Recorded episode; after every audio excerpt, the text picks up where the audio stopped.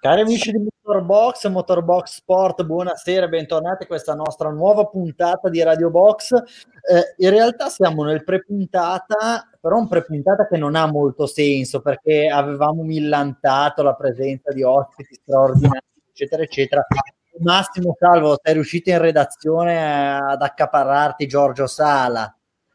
Sì, che tra l'altro passava di qua, non, è, non doveva neanche fare la puntata, io ho detto vabbè dai, resta, anche perché voi che avete seguito, se l'avete seguita, la puntata che abbiamo fatto con Giorgio qualche settimana fa, eh, saprete che c'è ormai un dualismo aperto e, e senza, diciamo, una lotta senza quartiere tra Giorgio e il nostro Simone perché c'è un posto vacante nel, nel nostro podcast per l'anno prossimo e quindi stasera se lo giocano Ah, me lo state ah, comunicando sì. così? Sono, quindi sono sospeso, sono, sono bocciato. Sei sono come Savadori.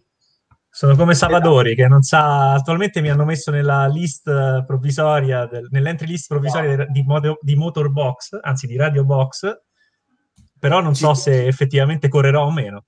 Simo, ci sono i vertici di Motorbox che stanno attenzionando questa puntata per vedere chi dei due eh, sarà ritenuto meritevole di partecipare alla prossima stagione di Radio Box. Ce la giochiamo. Volevo dire una cosa, volevo rassicurare la mamma, è tutto uno scherzo di salvo, eh, sta tranquilla perché mamma mi segue sempre. Non perché poi si preoccupa, si... Eh no, se no gli prendo un coccolone, dai. Allora, benissimo. Eh, Salvo, prima, prima, di iniziare con le nostre stupidaggini, volevamo dedicare un momento a, a un nostro collega, o meglio, a un collega che eh, sicuramente ha rappresentato qualcosa di, di, molto più importante rispetto a quello che siamo riusciti a costruire noi fino a questo momento e anzi abbiamo avuto la possibilità di, di collaborare con lui eh, a Start, a Formula Passion e purtroppo ci ha lasciato Nestore Morosini, eh, anche lui colpito da, eh, dal Covid-19. Eh, ci lascia un grandissimo professionista, ma non vorrei nemmeno stare qui a, a esagerare con una retorica da quattro soldi. Con Nestore erano più le volte in cui eravamo in disaccordo che quelle in cui eravamo d'accordo, specialmente quando si parlava di Formula 1. E, e quindi noi vogliamo ricordarlo per una persona di grandissima verve, una persona che, che ha, sempre, ha sempre detto la sua nel bene o nel male, quando eravamo d'accordo oppure no, e nulla. Quindi banalmente eh, portare un ricordo di Nestore e, e, fare le condoglianze a tutti i suoi cari, alla moglie e, e niente, è stato, è stato per noi un piacere condividere una parte... Eh, sebbene non lunghissima ma significativa delle nostre carriere con lui. Quindi questo era tutto quello che volevo dire. Poi co- come sempre in questi casi ogni cosa che si aggiunge rischia di essere superflua, però eh, un pensiero volevamo, volevamo sicuramente dedicarlo in apertura di puntata. Aggiungerei semplicemente un ciao Nestore, ovunque tu sia. Ti salutiamo. Assolutamente. Assolutamente.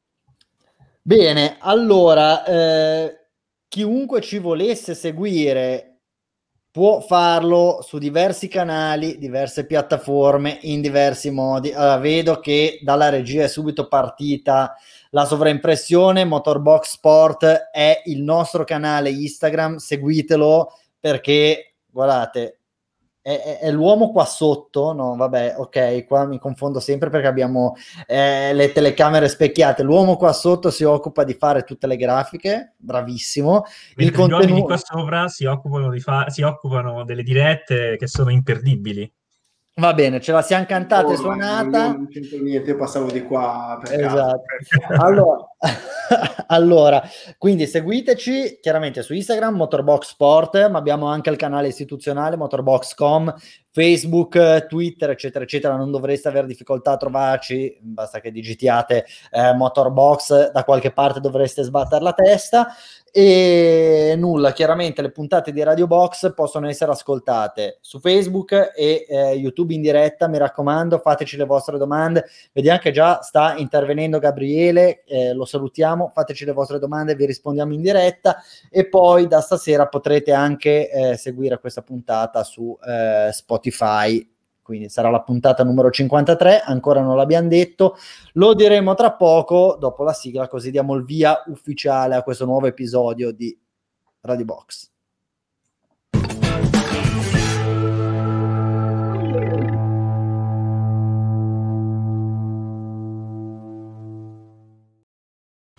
Ed eccoci qua, inizio ufficialmente l'episodio numero 53, il capitolo numero 53, decidete voi come chiamarlo, di Motorbox, tra l'altro.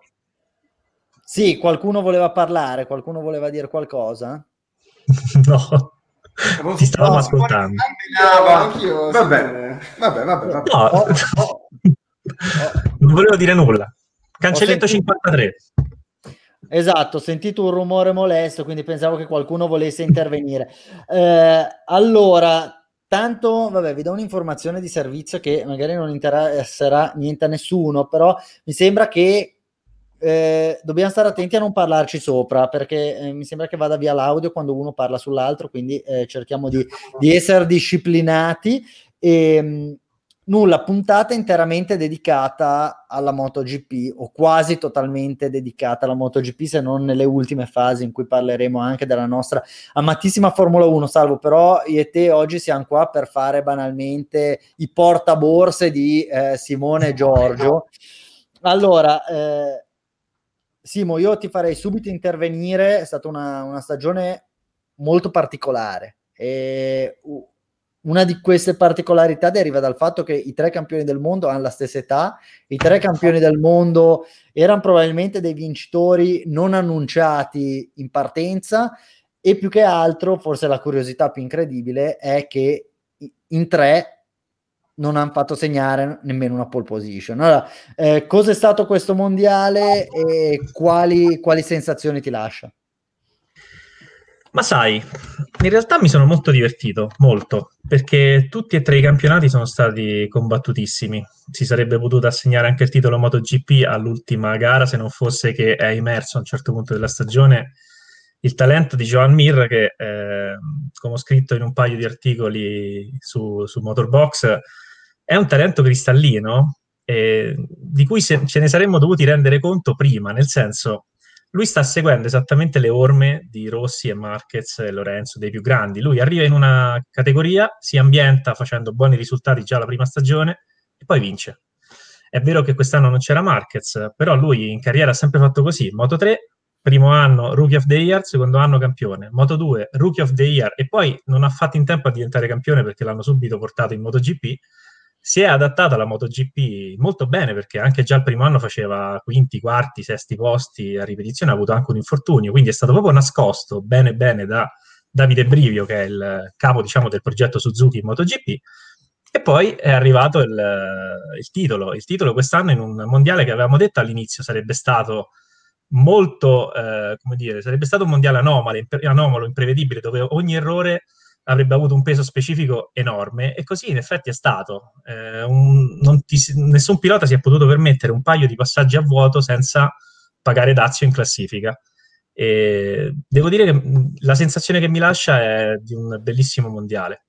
Ecco, su questo io però avrei un po' da ridire, perché te hai parlato del fatto che gli errori si pagano a caro prezzo. Vorrei subito far intervenire Giorgio sul tema. In realtà questo mondiale probabilmente se un pilota qualsiasi, e sto parlando della MotoGP, avesse avuto la possibilità di vincere con costanza e, e quando intendo vincere con costanza intendo portarsi a casa 4, 5, 6 vittorie che per un campione del mondo è, è un bottino anche abbastanza scarso o comunque tendenzialmente raggiungibile, poi si sarebbe anche potuto permettere questo stesso pilota di avere 2, 3, 4, 5 passaggi a vuoto, perché stiamo parlando di un campionato del mondo che sì, è stato vinto da un pilota che ha commesso pochissimi errori, se non nessuno, però un campionato del mondo che in linea di massima si vinceva con 160 punti.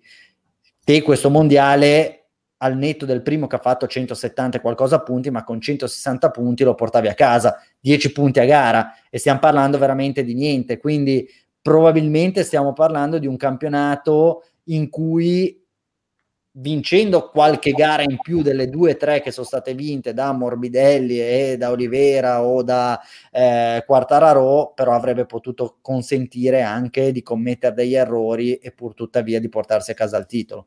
Infatti, cioè, hai praticamente detto tutto tu e voglio anche sottolineare il fatto che il primo errore fatto dal, dal pilota, ovvero il campione del mondo Mark Marquez, infatti gli è costato la stagione quindi poi eh, parlando anche di Mir, lui non è stato assolutamente, cioè è, è stato sicuramente talentuoso, si è meritato questo mondiale, però non è stato perfetto perché comunque anche lui i suoi eh, DNF, come vengono chiamati tecnicamente, li ha, li ha fatti. Quindi sì, alla fine ha vinto chi è riuscito a essere un po' più costante degli altri, cioè non esattamente costante, ma un po' più costante degli altri, senza dubbio, quello assolutamente sì.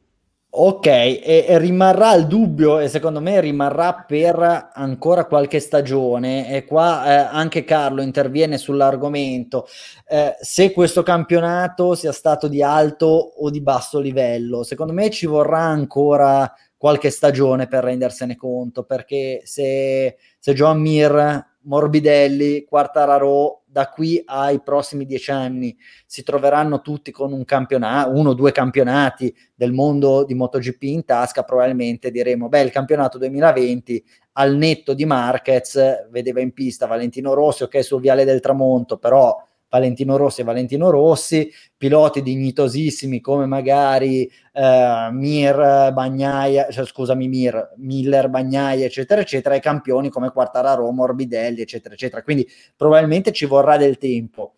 La sensazione però è un pochino agrodolce. Io qua non lo so, farei intervenire Salvo e poi vedi di palleggiarla tu con i nostri esperti. Sì, eh, sono, sono, d'accordo con te. Stasera fa delle domande lunghissime, sì, sì. dice tutto quello che devi dire e non ti lascia la possibilità. Però è, lo fa perché sta mettendo alla prova i nostri due, eh, i nostri due diciamo, esaminandi, esaminati. E, ehm, a proposito di questo, Alberto, visto che oggi è un po' Radio Box Factor, sì. eh, volevo segnalare due cose. Intanto il fatto che quando... Ri- sì, ce l'ha il Golden Buzz, eh, è quello? No, no, quello lì è, è, X, è, X, Factor o qualche altro programma particolare che ha il Golden Buzz? Eh, credo che sia no, un altro, credo eh, che sia X Factor, no. però sì ho capito, è quello tipo... Italia's Got Talent. Italia's Got Talent. Però sì, non ce l'abbiamo. In compenso però volevo segnalare due cose. La prima è che da grandissimo professionista eh, lui si segna le risposte su un taccuino e segna. Adesso non riesco io da qua a leggere cosa scrive, neanche mi posso avvicinare, come sapete, per leggere. Però lui scrive o fa finta di scrivere, il che comunque è andato via Alberto. Cosa è sparito succede? Alberto, attenzione. è sparito Alberto. Quindi su questo taccuino... Che succede, Alberto? No, sei, niente. Ho, ho, dovuto ricollegare il monitor, ragazzi. Eh, okay. cioè, ho fatto tutto in segreto e voi sottolineate, sottolineate, sottolineate le lacune tecniche che mi colpiscono. Ma prego, continua, continua. Esatto, quindi non so cosa scrive, se davvero scrive qualcosa di interessante o meno, però effettivamente eh, scrive qualcosa, si appunta ed è una cosa da grande professionista in, innegabile. E poi la seconda cosa è una cosa che non faccio neanche io dopo 53 puntate di, di Radio Box, guarda in camera quando parla, quindi lui vi parla così ed è molto più incisivo e molto più efficace. Ha invece il vantaggio di Simone, quindi direi 2 a 1. si è fatto un codino terribile. eh, quindi, Vabbè, io non potrei neanche farlo volendo, eh, quindi insomma. Beh, potresti farlo sulla barba, ecco. No, però... se vi ricordate, l'esperimento di far crescere la barba durante il primo lockdown non ha Era funzionato, no. quindi non sarà ripetuto, ecco, insomma. Ehm, e... Ehm. Comunque, tornando alla, alla moto e alle moto, alla MotoGP, eh, e rispondendo alla, alla, domanda di Alberto, mondiale di basso livello o possiamo dire che effettivamente un po' per rispondere anche a Carlo Salvadori eh, è stata una stagione sicuramente spettacolare, sicuramente incerta, ma anche alta da un punto di vista qualitativo. Allora, secondo me dal punto di vista dello spettacolo, proprio della, della, bellezza delle gare, quindi dei sorpassi, del fatto che a ogni gara, non, cioè, alla fine non, non, non, potevi mai sapere o aspettarti chi avrebbe potuto vincere, quello sicuramente è stato sicuramente è un, è un, un, un vantaggio di questo mondiale poi, per quanto riguarda il talento dei piloti, secondo me non c'è neanche da mettere in discussione il fatto che, per dire, anche Rabat, che era di fondo classifica, è un, è un campione della Moto 2. Quindi chiunque è in MotoGP è lì perché è assolutamente al top della, della, de, de, delle due ruote, delle moto. Eh, sta di fatto che l'assenza di un talento come Marquez, a mio avviso, quindi tutti che cercano di battere il più forte, quindi, per me ha abbassato il livello perché eh, non c'era più un riferimento da, da, da, da seguire. E quindi secondo me da questo, questo punto di vista, proprio dal, delle performance pure dei piloti, è venuto meno qualcosa. Volevo fare una domanda a entrambi, eh, sì, cioè, entrambi sarebbero Giorgio e Simone, però anche Alberto se nel caso vuole intervenire. Eh, relativamente appunto all'assenza di Marquez, perché tu hai citato giustamente questo infortunio di Marquez che poi di fatto ha eh, condizionato tutta la stagione. Eh, quello che eh, vorrei capire, perché poi di fatto eh, la MotoGP ha questa grossa differenza rispetto alla Formula 1, dove diciamo che il grande talento tende a, a, prevalere sulla moto scadente, però effettivamente la Honda quest'anno è andata male. Marquez avrebbe, non dico vinto perché nessuno ha la palla di vetro, ma si sarebbe giocato il titolo fino all'ultima gara con eh, questa Honda oppure anche lui avrebbe fatto fatica?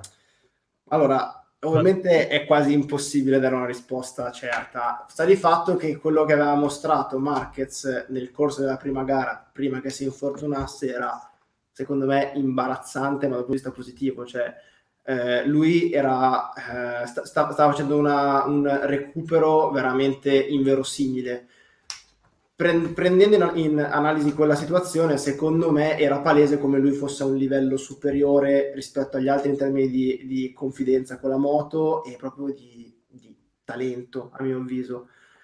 Quindi secondo me, allora, difficile dire se avrebbe vinto o no, ma per quello che ha mostrato in quella prima gara mani basse avrebbe vinto il mondiale. Mani basse, Simo? Mani basse. Sì, no, io sono d'accordo. Eh, la questione è questa. Eh, per Marquez purtroppo abbiamo il paragone, il metro di paragone di una sola gara su una pista su cui tra l'altro lui va anche spesso molto bene e stava facendo, come ha detto Giorgio, una cosa clamorosa perché era praticamente ultimo e stava recuperando, si è spatasciato quando era quarto, mi pare, stesse, in, cioè in proiezione sarebbe arrivato secondo se non in scia a Quartararo.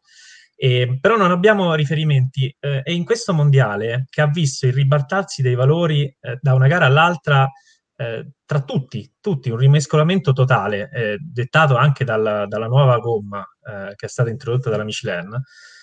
Io sono sicuro che Marquez avrebbe vinto il mondiale, perché alla fine l'avrebbe potuto vincere tranquillamente, ma per vincerlo non devi sbagliare, lui ha fatto un errore, è caduto però non sono sicuro che l'avrebbe dominato, non sono sicuro che in ogni gara sarebbe riuscito a, a emergere. Va detto una cosa, Marquez è indiscutibilmente il pilota più forte, I, quelli che un tempo erano al suo livello sono in fase calante e sono, cioè, Dovizioso non, tro- non troverà una moto il prossimo anno, non ce l'ha eh, Rossi anche inevitabilmente a 40 anni in fase calante, eh, Rins e Vignales sono un pochino sotto, diciamo, come livello, e quelli che aspirano a diventare i novelli Marquez ancora non ci sono arrivati, quindi in questo campionato sarebbe stato sicuramente eh, il favorito e probabilmente avrebbe vinto quelle 5-6 gare che diceva eh, Alberto prima, almeno questo è un parere mio. Concordo col tuo parere comunque. Allora, io su Marquez vorrei dire solamente due cose eh, anzi, anzi, tre. Secondo me è molto giusto quello che dice Cristian Livorno eh, rispetto al fatto che Marquez ha preso parte a questo mondiale. Eh, è caduto per un suo errore, ha subito un infortunio. Purtroppo questo è lo sport e nulla ha pagato il prezzo di un suo errore. Eh, non è che Marquez non abbia corso perché eh, per sfiga si è preso il Covid o qualche altra malattia inizio stagione, è dovuto stare fermo e non ha avuto la possibilità di competere con gli altri. Ha avuto la possibilità di competere con gli altri e gli infortuni mentre tu fai lo, eh, come si può dire, pratichi lo sport eh, professionistico fanno parte del gioco. Quindi in linea di massima, sì, è ovvio e sarebbe naif dire che il campionato non sia, non sia stato condizionato dall'incidente di Marquez perché tutto il campionato è eh, diretta conseguenza di quel momento lì. Però Marquez il mondiale l'ha corso, ha subito un infortunio, eh, dispiace, dispiace tantissimo, però Marquez questo mondiale lo ha corso e, e lo ha perso. Eh, altra questione, pensiamo a cosa ha fatto Lorenzo e a cosa hanno fatto i compagni di squadra di Marquez gli anni precedenti. Sono stati umiliati, quindi se andiamo a vedere quello che ha fatto la Honda quest'anno senza Marquez, non è così dissimile rispetto a quello che hanno fatto i compagni di Marquez con Marquez negli anni scorsi. Quindi, se consideriamo, e, e qua gli stiamo facendo un complimento, Alex Marquez allo stesso livello di Orge Lorenzo, ed è tutto da dimostrare che sia così, ma in modo prudenziale andiamo a fare una valutazione di questo tipo e immaginiamoci che Mark Marquez possa aver avuto anche nel 2020 lo stesso tipo di gap, capiamo che probabilmente lui avrebbe creato una, una differenza tale col resto del gruppo tale da consentirgli di vincere il titolo. E poi un'altra cosa, e poi direi una cosa andare... però sulla onda, scusami Alberto se posso. Sì.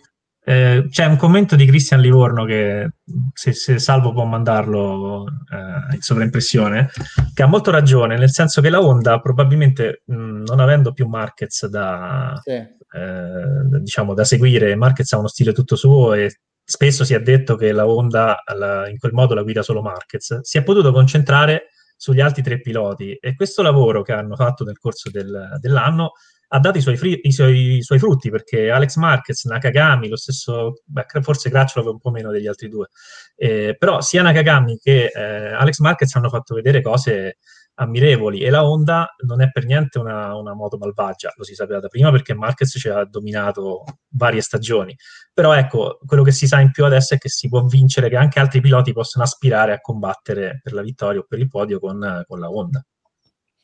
Assolutamente. E la terza cosa che volevo dire su Mar Marquez, e questa più che altro è una domanda che eh, girerei eh, a chi dei due si prenota per primo.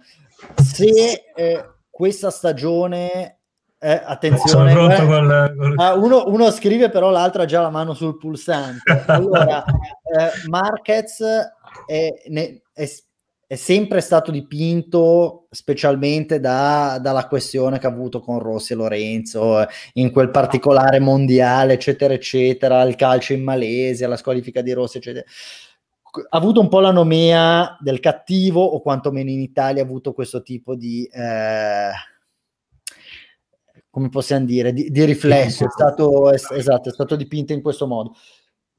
Una stagione come questa, in cui non ha corso, in cui ha subito un infortunio, in cui ha subito un infortunio in una gara che aveva stradominato, non dal punto di vista della vittoria, ma dal punto di vista proprio del pilotaggio. Può cambiare la narrativa, cioè questa stagione 2020 può rappresentare uno spartiacque nel modo in cui Mark Marquez viene percepito. Mark Marquez, oh signori, attenzione, sta per arrivare l'ospite, però lo facciamo intervenire subito dopo. Eh, quindi può cambiare un attimino la percezione che si ha di Marquez, quindi da un fan prodige a campione maturo affermato di cui la MotoGP non può fare a meno. Chi risponde? Vai, vai. Secondo me no secondo me, nel senso... D'accordo. Allora, eh, chi reputava Marquez già un talento e, un, e, a mio avviso il miglior pilota della MotoGP già ante 2015 e post 2015, secondo me quest, questa, questa, questa, stagione non ha assolutamente cambiato la, la loro opinione, mentre chi era influenzato da quanto accaduto nel 2015, non sarà sicuramente una stagione in cui Marquez non si è fatto vedere, che anzi secondo me molti hanno goduto nel non vedere Marquez correre, ma più che altro dico questo perché quando ehm, mi sembra quando Mir aveva eh, vinto um, c'era, c'erano stati dei, dei, dei, commenti un po' vessatori nei suoi confronti, adesso non mi ricordo se era Misano, forse Simone può aiutarmi, che sì, esatto. ci, sì, ci sono stati dei commenti sui social eh, nei, nei confronti di Mir, eh, un po'... Ah, no, è stato quando ha, rub- ha tolto il podio quando a Valentino. ha tolto il podio a Valentino. Non aveva vinto, esatto, aveva esatto, tolto il podio. Esatto. E tra l'altro in quel sorpasso si è visto il, tutto il suo talento, perché quello è un sorpasso che possono fare lui, forse Marquez. Esatto, che mi ricordava quello di Pedrosa che aveva fatto quando aveva vinto a Misano nel 2015, tra l'altro. Esatto. Comunque, comunque lì... Cioè, la, la, la mia risposta è no, purtroppo. Ok, perfetto. Allora, eh, salvo, allora, prima di la... fare quello che vuoi fare, io... Ehm... Cosa vuoi fare? No, volevo chiedere, volevo avvertire Giorgio, adesso da questo momento in poi non strafare, devi stare tranquillo, stai andando bene, bene però bene. adesso la, la, pressione su di te, sulle tue spalle, sulle tue piccole spalle aumenta, no. perché sta per entrare in trasmissione una persona che conosci bene. Eccolo qua, in tutta la sua bellezza. Danilo Cristanè. Ciao Danilo. Ciao, Danilo. Ciao a tutti, mi sentite? Sì, Benissimo. Perfetto. Buonasera a tutti. Ciao. Allora, buonasera. Saluta Danilo. Buonasera, signor eh, Danilo. allora, allora eh, sei arrivato proprio nel momento caldo, stiamo per fare i promossi e bocciati della, della MotoGP 2020, però prima ti volevo chiedere un commento su Bastianini. Eh, te l'aspettavi campione del mondo di Moto 2 o è stata una sorpresa anche per te? Allora, per... sicuramente ehm, probabilmente all'inizio non era il favorito del pronostico, eh, anche perché comunque c'erano piloti più, più, più, esperti o che avevano dimostrato di più nelle stagioni precedenti. Sicuramente è stato un bel esploit, il ragazzo è talentuoso, lo ha dimostrato e non vi nascondo che ti favo per lui all'ultima l'ultima gara, ero tra i suoi supporter. Ed è Giro l'unico di... motivo perché, per cui ha vinto, diciamocela tutta, perché poi... no. Può essere che porti bene, chi lo sa. Giro di tavolo velocissimo, Simo, eh, ti, aspettavi, ti, aspettavi, Bastianini campione o puntavi su qualcun altro per, per la vittoria finale? Me l'aspettavo, eh, ti, ti, do una risposta molto molto molto democristiana, come dicevi, me l'aspettavo dopo averlo visto in azione in Austria, ho temuto dopo aver visto come stava guidando Lowe's eh, nelle ultime gare Valencia-Aragon e poi sì, me l'aspettavo all'ultima gara anche perché aveva, diciamo, doveva fare il, il compitino, doveva arrivare nei primi cinque, ha sudato per arrivarci perché insomma ci è voluto un po' a Portimao, pista nuova, mai vista da, da quasi nessuno, però ce l'ha fatta e sì, dai. Bene, bene, bene, bene. Giorgio? Ma io sono della stessa opinione dei, dei, miei due esimi colleghi, ovvero che comunque Bastianini era eh, praticamente uno dei contendenti al titolo, perché comunque talentosamente eh, è indiscutibilmente uno dei migliori della Moto 2. Negli altri anni gli mancava un po' di maturità, anche in Moto 3, per eh, riuscire a fare proprio quel salto in avanti che voleva dire il titolo. E quest'anno ci è riuscito tanta roba. Bra- gra- grande Enea, veramente una grande stagione ha fatto. Benissimo, Salvo, vedi che qua cambiano le cose perché fino alla settimana scorsa facevano i complimenti a te, oggi invece Paolo fa i complimenti a Danilo, quindi anche te eh, stai... Paolo Allegra che salutiamo tutti quanti. Eh, Paolo. E però giustamente, sai, è arrivato Danilo, è un po' come... Noi siamo il gruppo di supporto, poi però arriva Vasco Rossi e quando si parla di moto Vasco Rossi di Danilo, quindi insomma, ecco, adesso è arrivato anche un Giorgio, eh, insomma, vabbè, eh, chiaramente... Re- regna la par condicio, regna cioè, la noi, par abbiamo, condicio. noi abbiamo fatto 53 puntate e, e, mai che ci fosse un cane che, che dica che bravi che sono. Che bravi. Arri- arrivano Danilo e Giorgio e via, applausi, baci, fiori, vabbè, lasciamo stare. And- Andiamo, andiamo, avanti. Allora, eh, chiaramente promossi e bocciati tantissimi, quindi vi chiederei di essere abbastanza eh, telegrafici. Direi di assegnare eh, a ognuno di voi eh, un protagonista e voi mi direte se lo mettete tra i promossi o tra i bocciati o tra quelli da rivedere. Ok? Allora, eh, io farei subito eh, chiaramente per, per dovere di ospitalità parlare per primo Danilo e questa qui è facilissima, Mir. Beh, Mir, che facciamo? Lo bocciamo. Ovviamente chi vince ha sempre ragione, ha vinto lui, si è dimostrato costante, eh, concreto, con la concretezza e la costanza si vincono i campionati. Mi ricordo qualche anno fa eh, molti sostenitori di Valentino che eh, quando eh, rischiò eh, per andare a ottenere la vittoria e poi cade, era ancora in, um, in ballo per il campionato, eh, quell'errore lì gli costò molto, quindi i campionati li vince eh, chi è concreto. Mirlo è stato, quindi promosso a pieni voti. Perfetto, allora Giorgio, io qua ti faccio una domanda un, un po' stronza perché eh, tu alla domanda è più forte Morbidelli o Bagnaia e, abbiamo le registrazioni, eh, rispondesti secondo me Bagnaia. E poi da quel momento in poi o comunque nella seconda parte di stagione le cose non sono andate benissimo per È da tre mesi che se l'è segnata questa domanda. tre mesi che aspetta per farla perché ma no no no banalmente, banalmente avesse vinto il mondiale avrei detto eh, parlane tu che avevi predetto la sua vittoria. No vabbè tu hai il eh, taccuino ma Alberto ha una memoria da elefante scherzi, scherzi a parte scherzi a parte eh, noi l'avevamo messo tra quelli da rivedere, quindi né, né bocciato né promosso. Te a questo punto lo metti tra i bocciati e i promossi e perché? No, allora io lo, io lo, lo, lo terrei tra quelli da, da, da, rivedere, ma semplicemente perché comunque il suo infortunio ha influito sulla stagione, quindi secondo me io no, no, no, non lo boccerei, ma non perché ho detto che secondo me è migliore di Morbidelli, no, però secondo me è stata, è la, la, sua stagione è stata, è stata condizionata da questo. E vediamo l'anno prossimo, dove tra l'altro avrà anche una Ducati anche un, un po' più bella, diciamo. Ok, parlando di Ducati, farei intervenire Simone e qua diciamo che nel pre-puntata, o meglio nel, nel redigere la scaletta, abbiamo avuto qualche difficoltà nel, nell'andare a posizionare il team Ducati o la Ducati in generale. E alla fine abbiamo deciso di metterla tra i bocciati e tu mi dirai ma come questi hanno vinto il campionato del mondo e noi li inseriamo tra i bocciati eh, come mai siamo arrivati a mettere Ducati tra i bocciati e quali eventualmente qua lo chiedo al tavolo possono essere le motivazioni per le quali invece Ducati andrebbe promossa? No, promossa no, nel senso io la, l'avrei voluta rivedere, ecco. Beppe, la, la, voglio rivedere la Ducati, però vabbè, l'abbiamo messa tra i bocciati non senza eh, ragione, nel senso ci sono dei motivi. Eh, il primo è che eh, il titolo costruttori mh, mm, è, un, è, sempre un titolo prestigioso, ma lascia un po' il, tem- il tempo che trova, visto che eh, la Yamaha è stata penalizzata pesantemente, altrimenti l'avrebbe già vinto lei da, da una gara, mi pare.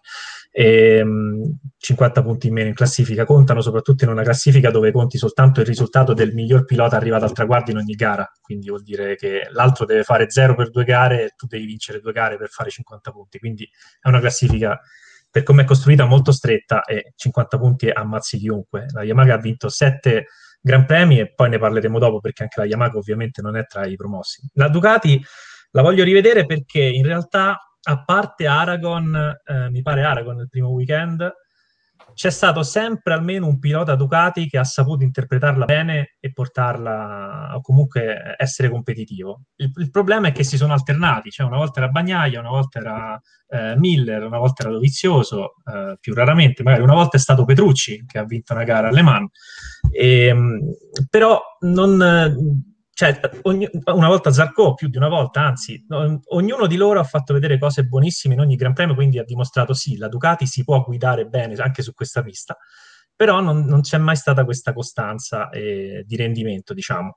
E soprattutto la Ducati è, mh, ha un po' perso quella che era la sua particolarità di essere nettamente la più forte in rettilineo, ha ancora il motorone che eh, insomma riesce a, a emergere su molte delle concorrenti, però non è più eh, così preponderante questa cosa. L'abbiamo visto anche in Austria dove eh, via via con il passare degli anni ha, sem- ha, ha, comunque vinto la Ducati, ma ha fatto sempre più fatica e poi nella gara bis, sempre a Spielberg, non è riuscita a replicare la vittoria del, del primo weekend che aveva fatto con Dovizioso.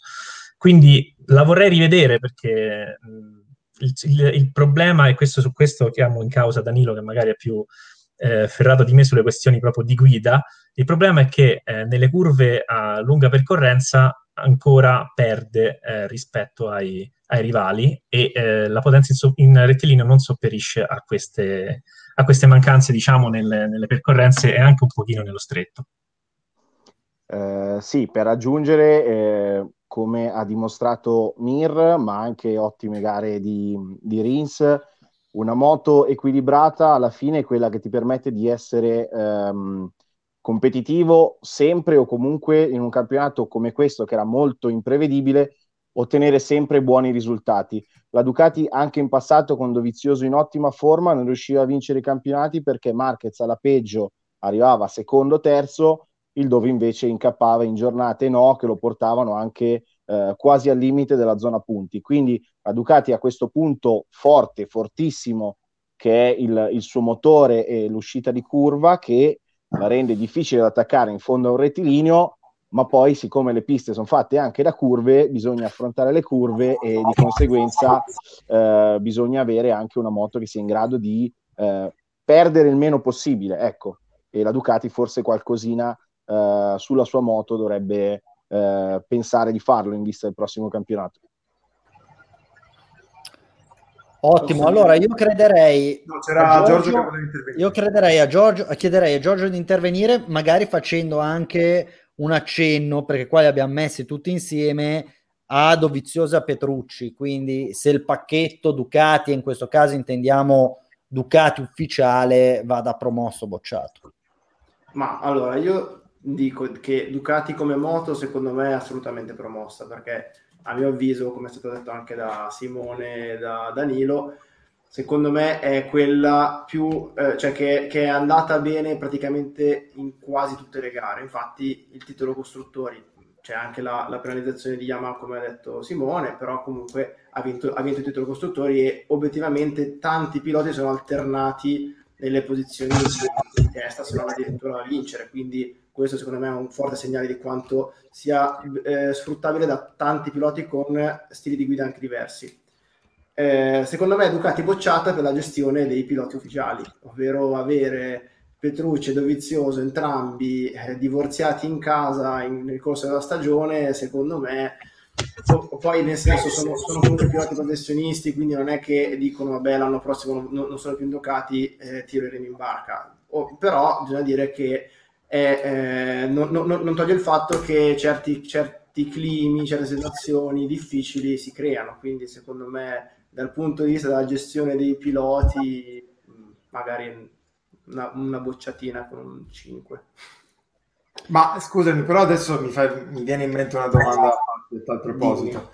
Ma se eh, ipotizziamo che invece la gestione dei piloti fosse stata ottimale, e quindi magari non si fossero create queste situazioni di tensione, ci fosse stato il rinnovo di, di Dovizioso o, o, o, quant'altro. Non so adesso mm. che cosa intendi per gestione corretta o meno. Pensi che sarebbe cambiato il risultato di questa stagione? Perché poi di fatto è vero, eh, gestione non ottimale, però la moto, come dicevamo prima...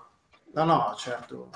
No, secondo me, allora, parlando di Dovizioso, a mio avviso, che poi è una mia personale opinione, ma penso che eh, secondo me se lui avesse avuto una certezza in più, non solo sul, sul, sul suo futuro in ma proprio sul suo futuro professionale, magari lo avrebbe anche reso un po' più tranquillo, visto che comunque anche in passato si è visto, anche attraverso il documentario che ha, che ha fatto Red Bull su, su Dovizioso, è uno che pensa molto e quindi queste situazioni lo portano anche a eh, influenzarlo dal punto, vista, dal punto, di vista, delle performance. Quindi, secondo me, per quanto riguarda mh, Dovi, se l'avessero confermato, a mio avviso, avrebbe anche corso un po' più mh, spensierato.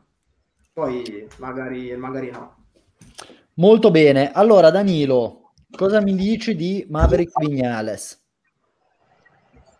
Eh, Maverick Vignales eh, per gli appassionati del Monopoli è un po' come la carta dell'imprevisto, non sai mai quello che ti capita. C'ha delle giornate in cui è imbattibile, eh, sempre velocissimo in qualifica, poi come abbiamo visto praticamente in tutte le gare di questo campionato partiva male, malissimo e con un livello eh, mediamente alto eh, mi rifaccio a un pezzo in cui vi ascoltavo in macchina e non ero ancora entrato in trasmissione, secondo me il livello è mediamente molto alto, eh, fai fatica a rimontare, specialmente se davanti hai eh, saltuariamente dei piloti che hanno eh, delle giornate migliori delle tue. Quindi Vignales eh, sulla sella della Yamaha ufficiale, e bisogna vedere se è un pro o un contro, ci rimane con gli artigli, secondo me. Non a pieno merito, ecco, mettiamola così quindi per me è bocciato. Molto bene. Simo, eh, arriviamo chiaramente, questo è il passaggio direi abbastanza naturale a parlare di Yamaha. Eh, la casa giapponese ha vinto più di chiunque altro e fondamentalmente non ha portato a casa niente, solo vittorie di tappa. Eh, se non, vabbè, il titolo di Morbidelli per pilota indipendente, però francamente ne, nessuno, nessuno corre per essere l'indipendente numero uno, corri per il titolo assoluto e non hanno portato a casa nessun titolo assoluto, quindi direi che eh, tornano a casa mani vuote Yamaha l'aveva messa, tra, l'aveva messa tra quelle da rivedere perché c'era stata grande performance durante tutto l'anno, stesso discorso che si poteva fare un po' per Ducati, una Yamaha che lottava per, per le prime posizioni c'era sempre, eh, però sono stati estremamente scostanti e poi diciamoci la verità, anche la penalizzazione che hanno dovuto subire di 50 punti è frutto di un illecito sportivo, quindi comunque una macchia sul loro campionato c'è quindi tanti sì, tanti contro. È frutto di un, uh, sì, mm, di un illecito sportivo, chiamiamolo così, eh, di un'ingenuità, di un, uh, insomma, di un, di un, mancato rispetto del protocollo, ecco, insomma, non che cambiasse molto la prestazione della moto. Diciamo che ha un problema uguale e speculare a quello della Ducati per caratteristiche. E la Yamaha in realtà non in tutte le piste è andata fortissimo, ehm, però eh, ha avuto degli, degli, alti alti alti e dei bassi bassi bassi, mitigati dal fatto che eh, io penso Morbidelli corresse con la moto dello scorso anno e quindi forse eh, c'era qualche problema proprio di eh, progettazione di caratteristiche su quella di quest'anno, perché poi abbiamo visto in dei Gran Premi eh, quelli con la moto ufficiale non riuscire a cioè, scivolare dopo i primi 3-4 giri, venire risucchiati dal gruppo e superati da chiunque. E invece abbiamo visto dei Gran Premi in cui erano francamente imbattibili. E, da, e l'abbiamo messa tra quelle da rivedere proprio perché in un mondiale corto di 14 gare ne hai vinte 7, difficile bocciarla però è difficile anche promuoverla perché per i motivi di cui sopra, insomma. Eh, va detto anche che c'è la componente umana che è fortissima nel, nella stagione Yamaha. Eh, Rossi a un certo punto gli si è spenta la luce, ha iniziato a cadere, poi c'ha avuto anche la sfortuna del Covid e si è messo fuori gioco da solo. Eh, Vignales, come ha detto già Danilo, alcune gare un fenomeno, alcune gare inesistente. Quartararo che ha mostrato tutti i suoi limiti, tutti, tutti, tutti totalmente. Dai, ora, ora spoiler, spoiler i prossimi, quindi... Eh, no, no, stai, no, vabbè, di testa, insomma, di testa ha, ha, mostrato di avere molti limiti perché si, insomma, molto irascibile, soprattutto quando la moto non, non, andava, ma lo faceva vedere platealmente con gesti e tutto quanto. Anche lui è caduto, anche lui ha commesso errori. Lui ha vinto tre gare, tre gare, tolti quei 75 punti, nelle restanti 11 gare ha fatto quanti? 45 punti, 50 al massimo. Eh, non lo so, ti ho detto non spoilerare, mi stai già parlando. Vabbè, fai tutto te. Vabbè, allora, ma dai, ma siccome stiamo, stiamo, andando lunghi come al solito, io allora, no, però, però, però, allora a questo punto ti chiedo anche, già che, che, che sei partito in pompa magna, di, di farmi la pagella di Quartararo quindi fallo bene. La pagella? No, non la pagella, o quantomeno, cioè se lo promuove la, lo la pagella abbiamo spoiler sui pezzi che usciranno prossimi, nelle prossime settimane su, su Motorbox. La pagella, non so, io sarei orientato a dargli un 5, eh, perché comunque ha fatto Quindi anche vedere... lui tre bocciati. Beh sì, ha fatto vedere le potenzialità. Beh, alla fine poi è andato a finire che il mondiale l'ha concluso dietro a Pole Spargarò che eh, tutto massimo rispetto per un bravissimo pilota che è stato molto costante anche lui, infatti ha fatto un sacco di podi, sempre terzo ogni volta che sale sul podio, però eh, alla fine voglio dire, se, quaglia- se, vai a quagliare, se vai a, a stringere, eh, ha fatto meno punti di lui e ha fornito meno prestazioni di alto livello di lui. Quindi eh, bocciato, ma perché deve crescere, deve... l'anno scorso non aveva pressioni, eh, ha lavorato benissimo, si è visto, ha impensierito Marquez in più di un'occasione, subito ci si siamo affrettati a dire che fosse il nuovo rivale di Marquez. Ha iniziato il mondiale ancora meglio a Erez, forse sulla scia del, dello scorso anno, forse che poi è particolarmente strana questa cosa perché Erez è una pista che ultimamente la Yamaha non è stata per nulla amica. E invece quest'anno Quartararo è riuscito a, a dominare due gare, e quindi ci ha messo anche del suo tra, in, queste, in, queste, vittorie e poi però si è sciolto, si è proprio liquefatto come neve al sole. Quindi da rivedere assolutamente bocciato. Molto bene, allora Giorgio farei intervenire te che ti, che ti vedo col, col ditino, sì vai. No, niente, volevo soltanto aggiungere che secondo me Quartararo quando si interfacciava con Marquez non aveva niente da perdere, perché alla fine l'unico che poteva perdere era Marquez. Invece quest'anno che era partito come favorito, allora lui aveva tutto da perdere perché così era e secondo me un po' questo e un po' il fatto che secondo me non riusciva a reggere la, la pressione del non avere una moto che magari era, era sempre perfetta lo ha portato poi a dei risultati non, non eccellenti, anzi sotto le aspettative. Ragazzi, eh, la domanda più, più, che altro per Simone, che diciamo è quello che più di tutti è ambivalente, sia moto che, che Formula 1. Io, essendo un po' più sul lato Formula 1, mi, ah, sì? mi viene vagamente, mi viene da fare questo, questo, parallelo. Non è che la stagione di Quartararo, di Quartararo può essere a, a, a, accomunata, diciamo, un po' a quello che potrebbe succedere, non è ancora successo a Verstappen o a Leclerc, cioè piloti che vengono considerati fortissimi. Ecco, no, quello è quello fa le facce. Cosa fai le facce? No, no. Le faccio io le facce, le faccio io. No, no, Alberto. Ah, okay. eh, cioè, piloti fortissimi, considerati super eh, talentuosi, ma che non hanno ancora avuto la possibilità di giocare per un titolo mondiale. Nel momento in cui nel caso di Quartararo, sì, un attimo, nel momento in cui hanno avuto la possibilità di farlo, eh, Quartararo si è sciolto. Non sarà lo stesso probabilmente per Verstappen e probabilmente per Leclerc, però ci sta questo paragone. Ecco, rispondi tu Alberto, visto che sei messo lì che fai no, i gesti. No, secondo, secondo me il paragone non ci sta nella maniera più assoluta perché a parte un talento che eventualmente li potrebbe accomunare, però nelle singole tappe è già successo che sia Leclerc che Verstappen battessero. Però non hanno mai lottato per il titolo. Aspetta, aspetta, battessero Hamilton, cosa che l'anno scorso Quartararo non mi sembra abbia mai fatto di battere in gara per la vittoria Mark Marquez. E eh, quest'anno lui ha avuto la possibilità di lottare per il titolo senza Marquez e non è stato in grado, ma non di vincerlo, di andarci vicino e di essere francamente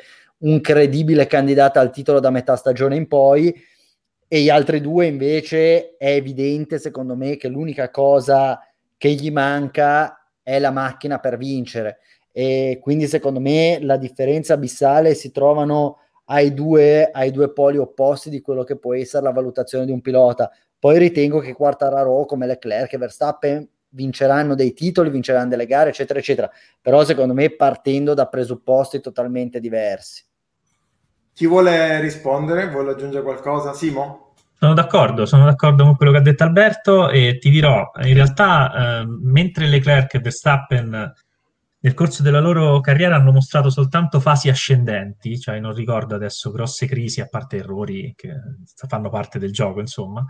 Eh, Quartararo già in Moto 2 aveva mostrato qualche limite, poi è esploso l'anno scorso senza grosse pressioni e poi quest'anno è tornato a mostrarli, quindi io li vedo anche potenzialmente diversi, diciamo, come cioè non, non, assimilabili le due carriere, le tre carriere, le due carriere dei, dei piloti. E poi soprattutto il, mezzo tecnico è preponderante in, in Formula 1, quindi eh, Danilo, vai. No, volevo aggiungere una piccola cosa che probabilmente eh, dà forse un po' ragione alla domanda che ha posto Salvo e al parallelismo. Non dimentichiamoci che mentre se in macchina hai una giornata storta, sei comunque, è vero che vai velocissimo, rischi, abbiamo visto incidenti spettacolari e quant'altro, da motociclista e un pochino appassionato di pista a livello amatoriale, se non hai la fiducia nel mezzo, che non sei riuscito a trovare la giusta uh, quadratura per quel weekend, la paura di cadere e farti male, come poi è successo a tanti protagonisti del mondiale eh, c'è e secondo me nel risultato va a influenzare di più. Quindi anche il discorso di avere una Yamaha che era difficile da mettere a punto, perché il problema vero della Yamaha era proprio quello, che era una moto molto sensibile e difficile da mettere a punto. Quindi quando azzeccavi tutti i tasselli avevi una moto super competitiva, quando non riuscivi a trovare la quadratura del cerchio avevi una moto che non ti eh, trasmetteva fiducia e di conseguenza se non hai fiducia in moto non c'è niente da fare, vai piano. Chiarissimo. Allora, io tornerei da Giorgio. Eh, che Morbidelli sia tra i promossi, direi che eh, è un dato di fatto. Nessuno, immagino, abbia, abbia da contestare questo assunto. La vera domanda è: eh, stagione incredibile, certo, ma visto come è finito il campionato, possiamo parlare di occasione persa o no? Tra l'altro vorrei dire, comunque con questa roba di Bagnaia e Morbidelli, oh, cioè, ormai... Se sono, se l'è segnato, sai, sì, ma l'ha no, visto no, come questa- quando questa è- fa una domanda che non gli piace si mette lì, gomita, fa le facce, quindi d'altronde uno così cosa vuoi fare? No, beh, comunque parlare di occasione sprecata in questo mondiale secondo me è difficile. Secondo me no. Secondo, a, a- a- a mio avviso Morbidelli ha fatto una grandissima stagione, eh, però, cioè, nel senso, non, non- non- non voglio sembrare semplice, però Mir ha fatto meglio e si è visto nella, nella classifica finale. Quindi, secondo me, l'anno prossimo potrebbe puntare comunque a una top 3 Morbidelli. Poi ora lo dico, finisce quindicesimo. No, cioè- però ecco. E vince il mondiale Bagnaia l'anno prossimo. Beh, E lui sarà lì fra un anno a dirti: Hai visto? Esatto. Avevi detto che. Io sto zitto, non Eh, dico niente, no, eh, una domanda eh, che volevo fare riguardo a Morbidelli, perché poi di fatto tra le Yamaha eh, era l'unico con la Yamaha in parte dell'anno scorso. Eh, quanto nel suo risultato finale eh, conta il fatto che aveva una moto diversa rispetto alle altre tre Yamaha in pista? Ma allora, secondo me il fatto di avere, cioè per, per i, per i piloti, per i team satellite, avere una, una moto dell'anno precedente o comunque non avere l'ultimo aggiornamento, forse l'avevo detto anche nella puntata in cui ero stato ospite, può essere un vantaggio perché comunque il pacchetto è composto dalle parti che funzionano della moto e quindi tendenzialmente si ha una moto che va sempre. Quindi a livello teorico eh, le, le Yamaha Petronas erano avvantaggiate rispetto alle, alle Yamaha ufficiali. Eh, questo succede nel momento in cui le Yamaha ufficiali imboccano una strada di sviluppo che poi non si rivela quella, quella giusta. E in questo caso, in questo anno, secondo me, si può dire così. Danilo, visto che alzavi la manina, Eh, avrei risposto in maniera ancora più sintetica, conta il 100%, perché la Yamaha nuova aveva chiari problemi e lo ha dimostrato durante eh, tutto il corso della stagione, eh, problemi che sulla vecchia non c'erano, tant'è che la passata stagione eh, la Yamaha era rimasta più, magari non aveva avuto tutti questi alti, ma perché c'era davanti Marquez che faceva l'alieno, però comunque i risultati erano sempre stati tutto sommato validi e con eh, bassi meno bassi volendo. Eh, questa Yamaha di quest'anno lo hanno dimostrato i motori e quindi mi ricollego a quello che diceva prima Danilo, però Alberto. scusami se ti interrompo, chiarissimo il tuo ragionamento, ma questo però allora in qualche modo ridimensiona la stagione pazzesca di Morbidelli, in qualche modo. Cioè, un- io la interpreto così, no? Stai dicendo che è- è, mm, il fatto che sia arrivato così avanti, che sia stata la sua stagione, il suo anno perfetto, dipende molto dalla moto e quindi magari a parità di moto con gli altri avrebbe fatto meno bene. Eh, no, non, non sono totalmente d'accordo perché, perché poi alla fine il talento ce l'ha messo lui. Eh, la moto la metteva a punto ogni volta, non dimentichiamoci che era un tecnico che è un guru, che è Ramon Forcada, quindi era riuscito a trovare quell'alchimia perfetta tra pacchetto, team e eh, sensazioni sue in sella che ehm, è riuscito diciamo, a sfruttare al massimo le potenzialità di una moto che sulla carta partiva come svantaggiata, in realtà poi dopo, come dicevi tu, i problemi, e come dicevo anch'io, i problemi che ha avuto quella nuova eh, hanno, tra virgolette, penalizzato la nuova, ma ciò non toglie che Morbidelli ha fatto un lavoro mega, è stato veramente ehm, super competitivo e eh, per, come dicevo, eh, riallacciarmi a quello che diceva Alberto, le, ehm, non si può parlare di occasione persa, cioè di rammarico, quanto, ehm, cioè non di occasione persa, quanto più di rammarico perché ci sono stati degli elementi di, diciamo, sfortuna, eh, come la rottura del motore, eh, Zarco che lo centra in pieno a cadute, Spielberg, quindi sono cose che tu eh, vanno, esulano dalla tua prestazione, ecco. Perfetto. Domanda velocissima, sì no, eh, e lo chiedo a tutti, quindi rispondetemi nell'ordine, eh, salvo Giorgio, Simo e Danilo. Eh, è qui Morbidelli per restare tra la crema della, della MotoGP, quindi sarà un pilota che nei prossimi anni vedremo lottare per il titolo? Devo rispondere Doveva cominciare Salvo? Eh sì, Vai. mi metti in difficoltà, sono quello che ne sa meno, però Io dico che a me onestamente è piaciuto molto come ha corso Morbidelli. Penso che eh, se io fossi Morbidelli in questo momento sarei più dispiaciuto che non contento per il risultato, perché oggettivamente è come se fosse un po' il vincitore morale di questa stagione. Tendo ad essere d'accordo con quello che diceva Luca Manacorda settimana scorsa. Eh, quindi sì, eh, se si manterrà a questo livello e se la moto chiaramente gli consentirà di essere ancora a questo livello, eh, immagino che sarà in grado di giocarsi gli, gli, altri anni. Poi è chiaro che dipenderà anche dagli altri, perché mm. torna Marquez super. Certo. Secondo me Morbidelli può anche essere contento di aver vinto perché così ho smentito quello che ho detto in confronto a Bagnaio. No, comunque io ti dico sì, magari non l'anno prossimo, eh, però secondo me nel futuro prossimo, sì, tra due o tre anni, secondo me, se avrà una moto ufficiale, se sarà trattato come un pilota ufficiale, proprio, secondo me sì, sì. senza dubbio. Sì, io ti dico solo sì. Mi accodo, sì, sì, è alla stoffa del campione, il ragazzo l'ha dimostrato, ha già vinto in Moto 2, eh, è uno comunque molto quadrato di testa, non si fa eh, prendere dalle, dalle, emozioni, l'ho visto anche nella gestione dell'attacco ehm, di Miller a Valencia, per esempio, eh, lì ha dimostrato una freddezza eh, perché aveva vantaggio, Miller l'ha recuperato, all'ultimo giro trovi sto cagnaccio come hanno definito il loro duello e comunque è riuscito a mantenere i nervi saldi e a vincere poi dopo al, al traguardo sotto la bandiera scacchi. Quindi sì.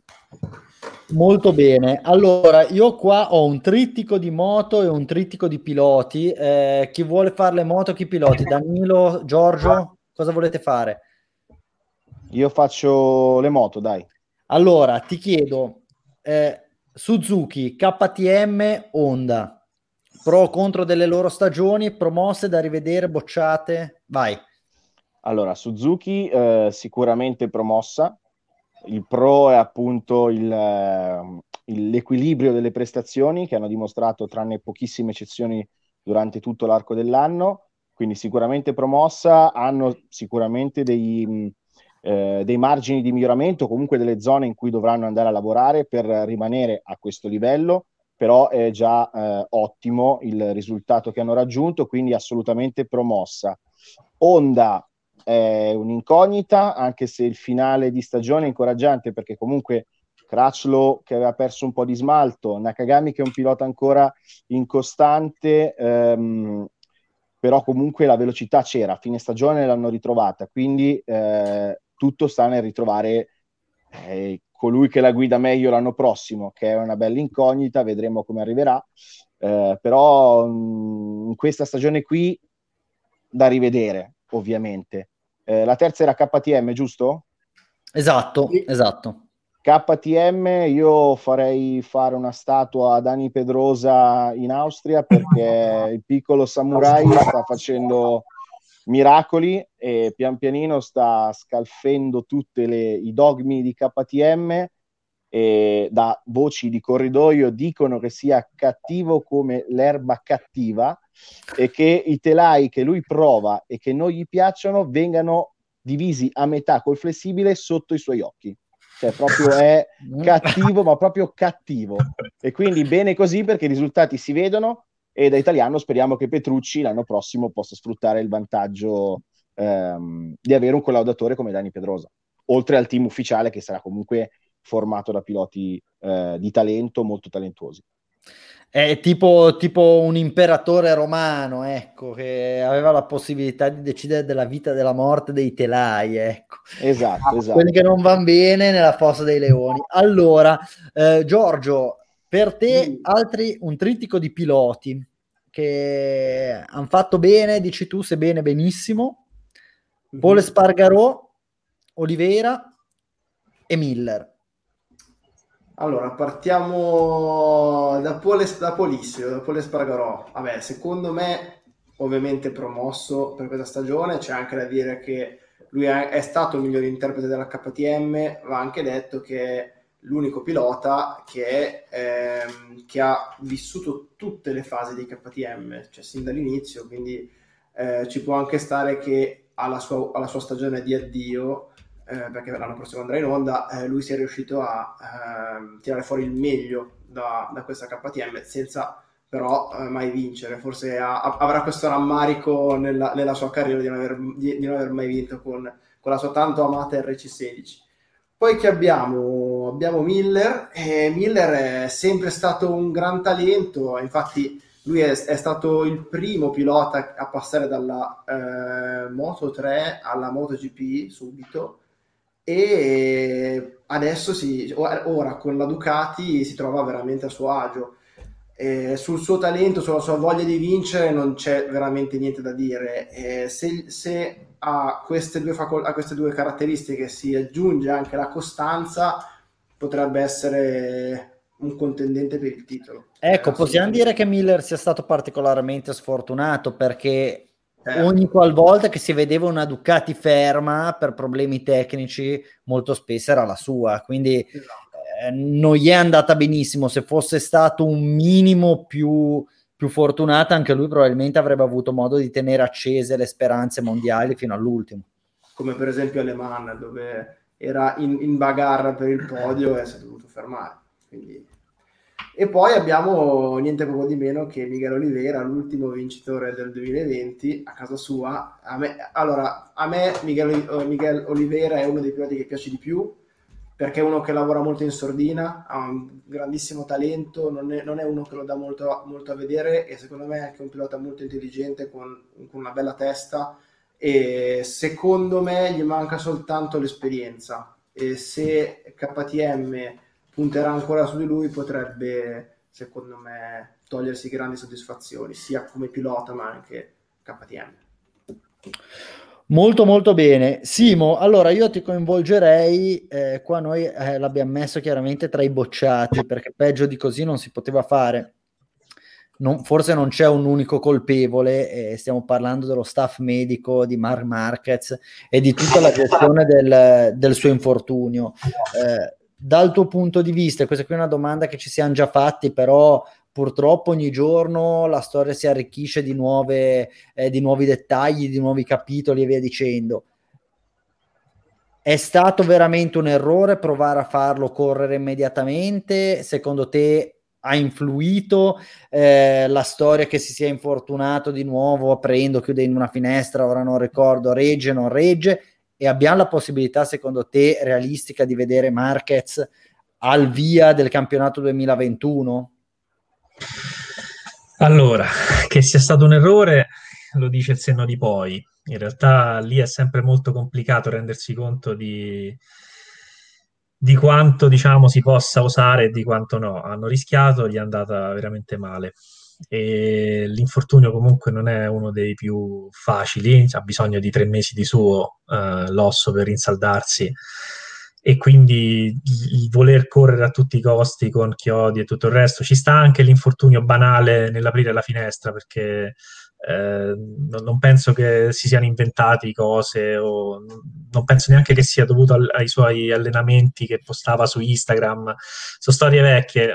Secondo me eh, quello che hanno sbagliato è l'errore originale è stato proprio quello di farlo correre subito e non prendersi il tempo, non, non, non essere lucidi nel dire ok ragazzi, fermi, cerchiamo di mm, vedere un attimo sto braccio come reagisce alle cure e tutto quanto, poi magari saltiamo le prime due o tre gare e lo rimettiamo in sella. Ha voluto fare le corse, è ritornato subito in sella, tra l'altro eh, su questo mi potrà aiutare Danilo, eh, non lo so come si fa a guidare una moto con... Eh, eh, quel, quello, quell'orso. Adesso non mi viene il nome dell'orso, ragazzi. Sto tergiversando perché non mi viene. Aiutatemi. Cos'era l'omero? L'omero, bravo. Eh, non veniva, ragazzi. Quando non vengono non le parole. con una. Bravissimo. E, um, con l'omero rotto, insomma, eh, è molto complicato guidare. Lui ha provato nelle, nelle prove non, de, de, di Erez 2, non, non riusciva ad andare, si è arreso Ora bisognerà vedere il prossimo anno se riuscirà a rientrare, ma tutto dipende da, dal se farà o non farà questo eh, famoso terzo intervento. Se dovesse eh, sottoporsi nuovamente a un intervento perché l'osso non sta calcificando bene, come pare eh, da, dai rumors, insomma, si apprende, eh, difficilmente lo vedremo al via competitivo o comunque da subito. Sono, quanto manca? Mancano tre mesi? Beh, oddio, forse. Se si opera subito forse ce la può fare, però ecco, mh, io non accelererei i tempi, eh, lui anche ha capito che accelerare i tempi non serve.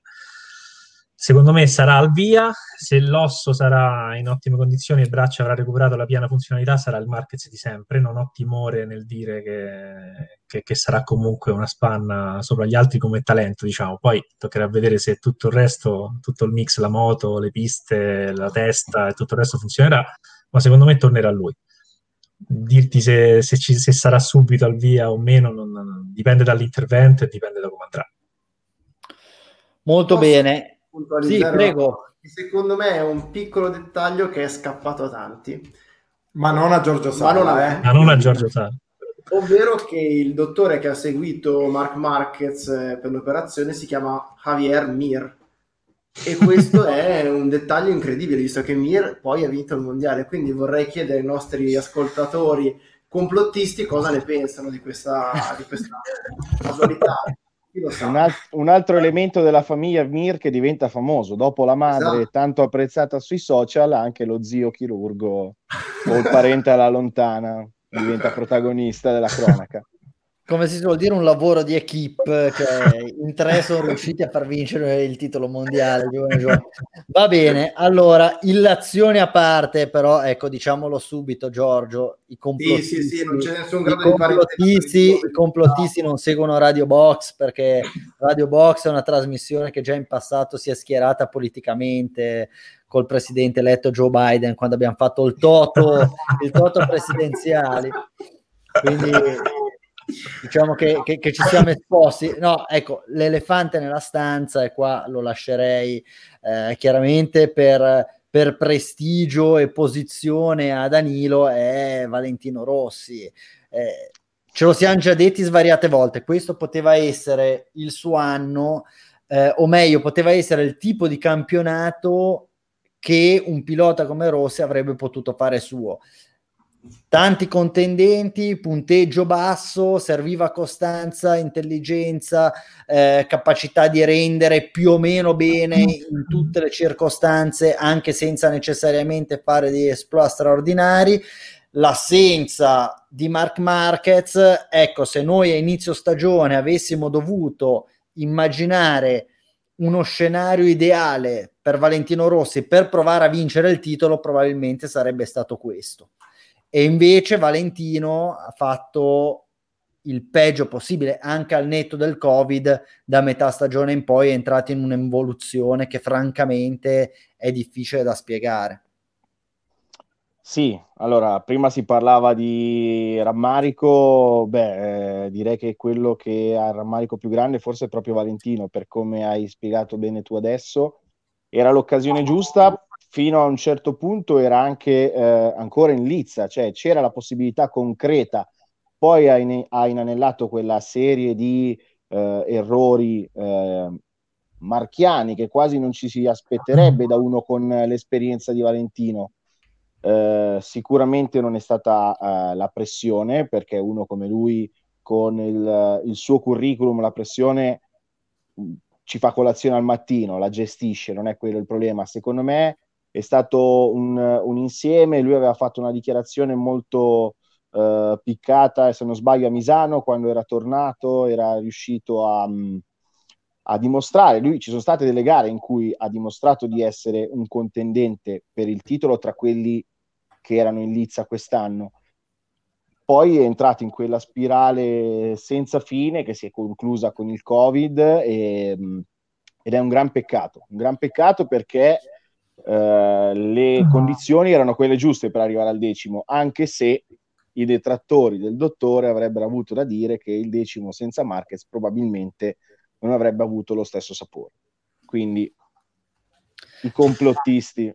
Però pur sempre fare, è pur sempre meglio vincere il mondiale senza Marquez che arrivare quattordicesimo nel mondiale senza Marquez. Ecco. Assolutamente sì, assolutamente sì ehm, è un'occasione persa dalla Yamaha, da Valentino, che adesso però ha l'opportunità di rilanciarsi con un nuovo ambiente, chi lo sa, vediamo un po'. Lui sarà sempre trattato come un ufficiale, quindi bisognerà vedere sotto che astro nasce la nuova M1, se nasce sotto una stella fortunata oppure no.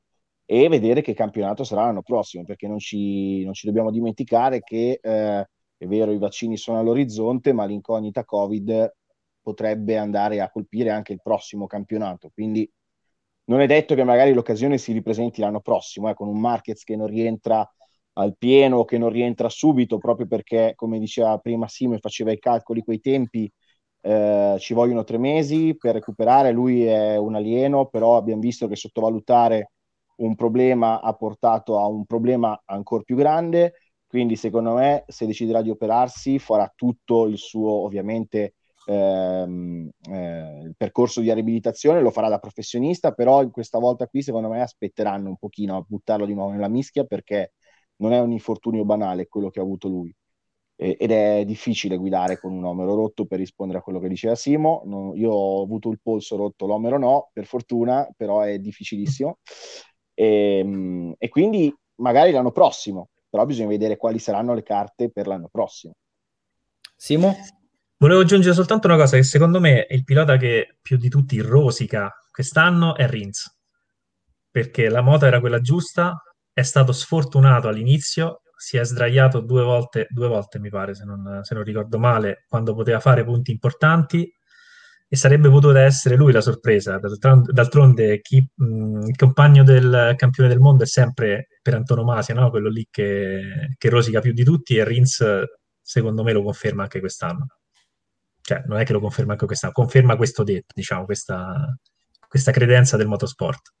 Timo, ma faccio, se non posso... male, tu avevi anche piazzato 5 euro sulla vittoria di Rins. Quindi... Io avevo piazzato 5 euro sulla vittoria di Rins, quindi rosico anch'io. Eh, esatto. Vai Danilo. Io faccio una domanda, ribalto la domanda di prima. Secondo voi esce più con le ossa rotte o col morale a terra? Bottas bastonato da Hamilton tutto l'anno o Rins che aveva l'opportunità probabilmente della vita o dei prossimi anni, chi lo sa, di vincere il titolo. Bottas tutta la vita. Rins tutta la vita, secondo me. Rins tutta la... Perché Bottas comunque sta giocando contro uno che è un fenomeno assoluto, è uno dei piloti, anzi no, il pilota più vincente della storia della Formula 1, è un... uno dei talenti più grandi in assoluto di sempre. Quindi prenderle costantemente da Hamilton ci sta anche quando invece hai una moto per vincere il campionato e sei battuto dal tuo compagno che peraltro ha pure meno esperienza e non è per quanto talentuoso considerato il nuovo, eh, il nuovo Valentino Rossi, il nuovo super mega talento, per quanto appunto ripeto molto talentuoso, allora secondo me ne esce peggio Rins. Poi lascio a voi. Sì, anche io sono d'accordo. Anche sono d'accordo. Cioè, è, è un po' come se Bottas non avesse vinto il mondiale senza Hamilton eh, questo sarebbe stato diverso. Alberto? Allora, secondo me Bottas ha un feeling di scoramento, cioè da dire io questo qua posso fare qualsiasi cosa, ma non ce la faccio, è più forte di me. Eh, e secondo me Bottas può soltanto recriminare rispetto al fatto di averle prese sempre, di non essere mai riuscito a contrastare Hamilton e quindi da quel punto di vista può farsene un cruccio, ma non si può fare un cruccio del fatto di non aver vinto il titolo. Per quello che invece riguarda Rins, giustamente può esserci l'incazzatura, l'idea di dire ho perso l'occasione della vita, perché secondo me per quanto l'occasione si possa ripresentare, la possibilità di vincere un campionato del mondo, è sempre l'occasione della vita. Poi potrai avere due o tre occasioni della vita, ma tanto qua se ne sono giocati tutti una tranne Mir che è riuscito a portarla a casa. Quindi eh, ricapiterà e ricapiterà tanti protagonisti di questo, di questo campionato, però è evidente, come dice Simone, che, che Rins avrà un po' di nervoso addosso e sarà un nervoso diverso da quello che ha Bottas. Allora, eh, non era tra i nomi inseriti nella nostra lista e direi che è l'ultimo, a meno che voi non abbiate eh, qualche, altro, qualche altro nome da tirare fuori, ma quello di Alex Marquez, che è entrato in MotoGP comunque da campione del mondo, ma allo stesso tempo con un cognome ingombrante. E probabilmente quello che succederà da qui a breve a Mick Schumacher, nel senso quello che dovevi fare per arrivare in Formula 1 l'hai fatto. È evidente che il cognome che ti porti dietro ti aiuta in qualche misura a lubrificare gli ingranaggi e ad entrare dalla porta principale della MotoGP piuttosto che della Formula 1. Ecco, lui è partito molto, molto, molto, molto male e poi comunque ha dimostrato di essere un pilota che in linea di massima ha diritto di cittadinanza in MotoGP, pur magari non essendo tra i primi 5-10 della pista. Eh, Giorgio. Grazie. No, allora, secondo me eh, chi arriva, da, chi, chi, è vincente in Moto 2, a mio avviso, ha diritto a una possibilità in MotoGP. Eh, c'è anche da dire che l'anno da rookie di Alex Mark, cioè una, una, una, una, stagione da rookie per qualsiasi pilota, è sempre una stagione da prendere sempre con le pinze perché, perché bisogna adattarsi, ci sono tanti fattori in gioco ed è molto difficile fare una valutazione. Onestamente penso che se quest'anno ci fosse stato anche Mark, ci fosse, ci fosse stato Mark Marquez insieme ad Alex Marquez, eh, secondo me Alex ne avrebbe giovato sicuramente anche perché eh, tra fratelli, comunque oltre che compagni di team, si sarebbero aiutati sicuramente. Quindi ehm, penso che eh, negli anni prossimi Marquez Alex possa dire la sua, eh, dire che è un pilota eh, da top classifica non si sa, però secondo me è un pilota che assolutamente può dire la sua e ha battuto altri piloti più esperti in griglia. Ecco, forse hai secondo me toccato un tema interessantissimo tra tutti i piloti che hanno preso parte alla MotoGP, l'unico che non tanto per un, una questione di parentela, ma quanto proprio per una questione tecnica e ambientale che eh, ha patito il fatto che non ci fosse Mark Marquez è stato proprio Alex Marquez, Danilo. Sì, sì, sì, sicuramente è stata probabilmente eh, la stagione eh, da rookie più difficile degli ultimi anni perché comunque pronti via, neanche il primo Gran Premio era già stato fatto fuori dal team ufficiale ehm, che aveva già scelto di prendere un'altra strada, quindi partire con l'etichetta di silurato partire con l'etichetta di fratello, passatemi il termine, scarso, seppur campione del mondo, Moto 2, di Marquez, con un primo periodo in cui, diciamolo francamente, ci aveva capito poco di questa eh, onda MotoGP, non è stato certo facile, ha preso delle sonore bastonate per una buona parte di, di campionato, Uh, l'ironia non è mancata, però è stato, è stato forte e quando c'è stato nella seconda parte della stagione un aumento sensibile delle prestazioni della Honda in generale, quindi sono migliorati un po' tutti i piloti Honda, lui è riuscito a eh, dimostrare che il talento per stare lì ce l'ha. Adesso non so se ha fatto anche lui una videochiamata come facciamo tutti quanti noi oggi col fratello che gli ha spiegato qualcosa, però sta di fatto che ehm, è riuscito ad avere un, um, un miglioramento nelle prestazioni. L'anno prossimo, con entrambi i markets, secondo me completerà questo uh, percorso di maturazione secondo me dalla seconda metà dell'anno prossimo, della prossima stagione, eh, potremmo dare un giudizio eh, definitivo su quello che è Alex Marquez, se merita la MotoGP, se merita l'onda ufficiale al posto di, cioè l'onda ex ufficiale ormai non lo sarà più, però verrà trattato comunque bene eh, da HRC anche perché HRC ha tutti gli interessi di trattare bene il fratello di Marco, un po' come nel calcio Donnarumma fratellino con fratellone. Eh, quindi, quindi sì, secondo me il giudizio va rimandato alla prossima stagione, dalla metà in poi, se Mark sarà presente in griglia, perché come diceva Giorgio, tra fratelli ci si aiuta, tranne io col mio, però tra fratelli ci si aiuta e quindi eh, secondo me sarà sicuramente un'arma in più per Alex avere a fianco Mark nel box, cioè nel box, nel paddock comunque, perché nel box non saranno più insieme. Aggiungo una cosa rapidissima, secondo me è stata anche l'arma in più nascosta quest'anno Marquez, Mark per Alex, perché inevitabilmente ti parli con tuo fratello e se guidi la stessa, fai lo stesso mestiere, guidi la stessa identica moto, i trucchi glieli, glieli dici un pochino al tuo fratellino, soprattutto in una stagione in cui stai lì fermo, freni, guardi le gare davanti alla televisione, sei infortunato. Secondo me ha avuto molto coaching, diciamo, da, da dietro le quinte e si è visto nella seconda parte di stagione. Sì, Parere io mio, faccio eh. una puntualizzazione velocissima. Ha iniziato ad avere risultati quando ha iniziato a guidare la Honda alla Marquez Mark. Bravissimo. Perché eh, lo, dice, lo hanno detto tantissimi piloti, quella moto lì funziona se la guidi come la guida Mark. Se non la guidi così, è lei che ti porta in giro per il circuito, non ti trasmette fiducia, cadi, ne sono caduti in tanti con la Honda, la Kagami è caduto due volte nelle ultime due gare, quindi è proprio eh, è uno strumento molto molto affilato, quindi devi andare sempre al limite e se padroneggi quel limite diventi imbattibile o quasi. Se non lo padroneggi hai delle grosse difficoltà. Salvo, tu li padroneggi meme anche in assenza di Luca Manacorda? Ci proviamo, mando la sigla. O vieni disarcionato? Occhio all'eyesight.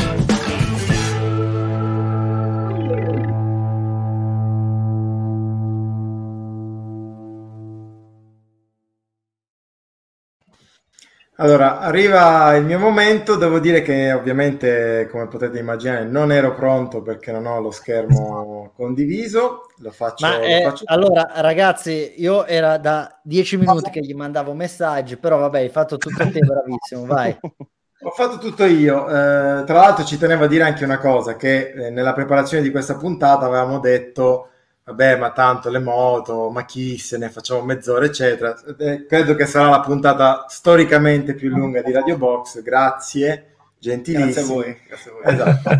Va bene, allora dare un po' di contenuto, che cavolo. Eh? Eh, eh però non, non, venirmi più a dire diciamo, che non parliamo di MotoGP a, a, a Radio Box. Devo compensare, ah. parlate mai, che cavolo. Allora, partiamo con con i meme, questo qua è un meme di, di top e flop, quindi è la pagina del nostro Luca Manacorda e mi ha fatto molto, molto ridere perché effettivamente c'è questo scambio di battute tra Latifi e, e Hamilton. Ciao Lewis, eh, scusa, tu sei Nicolas Latifi, corro per la Williams. Ah, quello nuovo, eh sì, più o meno, sono qui da luglio. Ah, quindi questa qua è una ipotetica discussione andata in scena a Istanbul.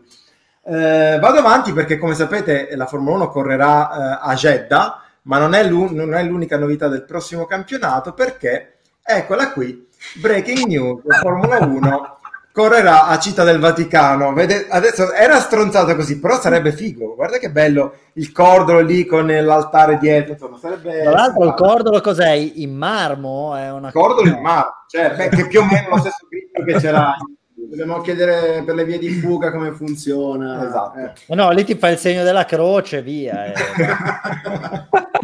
Poi oh, penso insomma anche ai muri di gomma, cioè diventa tutto un po' complicato, però sicuramente bello. Ora, eh, cos'era due settimane fa che avevamo con noi Jarno Zaffelli, diceva io passerei in mezzo alle strutture, eh, non, più o meno credo che l'idea, l'idea sia quella.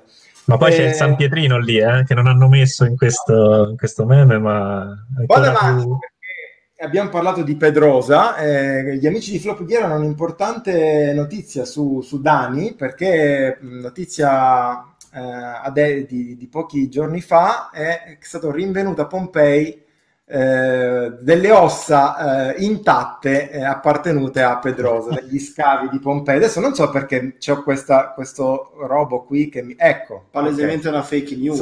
È palesemente una, una, fake news perché infatti è impossibile trovarne. E, e Sempre... chi, è, chi, è, l'autore del pezzo, scusa? Guido Media. Salutiamo Guido. Esatto, ehm, sempre Flop Gear, torniamo però alla Formula 1, eh, una, un'ultima ora, questa qua proprio di, di adesso, eh, attenzione perché, se riesco, perché non riesco... Ma è eh, del mestiere? No, no, è, è, un dilettante, l'abbiamo preso okay. così. Dalla strada. Infatti ecco, ti ho visto... Eccolo qui, dai che è andato. Istanbul Park, attenzione, quasi pronto per le gomme da asciutto. Adesso non so se è, piovuto, se è piovuto negli ultimi minuti, però ci siamo quasi, eh? Quasi pronto. Poi, di questo articolo vorrei... Mica Heineken. Mica Heineken. senza fa- voler fare pubblicità no, assolutamente. No, no, Poi uh, questo è una, una, l'ho preso dalla pagina di eh, Formula Humor, sempre un nostro amico che salutiamo eh, ed è la spiegazione del motivo per cui l'anno prossimo la Ferrari non avrà il muso stretto. Eh, questo è Alessandro Castriotta eh, che dice: Ho capito perché hanno sostituito Vettel con Sainz per raddoppiare il numero 5 sul musetto. Sapete che Sainz ha 55. Siccome serve più spazio, allora non sarà possibile fare il muso stretto. Vabbè, una stronzata, però più o meno ci avevamo giocato anche noi con Manacorda qualche settimana fa.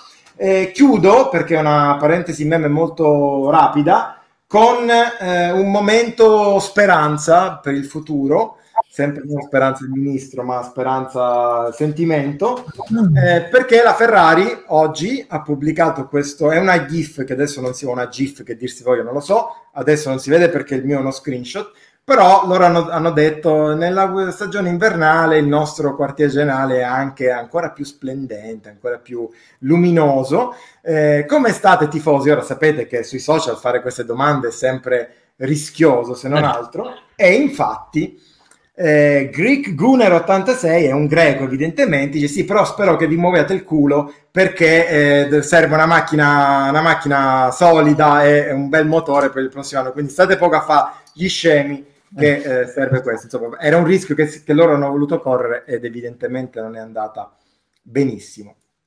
Puoi disattivare la... il mio schermo, caro Alberto. Va bene, eh, diciamo puntata molto bella, meme un po', un po deboli, eh, stavolta dobbiamo... Eh, ma sai che quando non c'è la Formula 1 i meme sono sempre deboli. Vado, vado col Toto, così... Vai col Toto, così, esatto.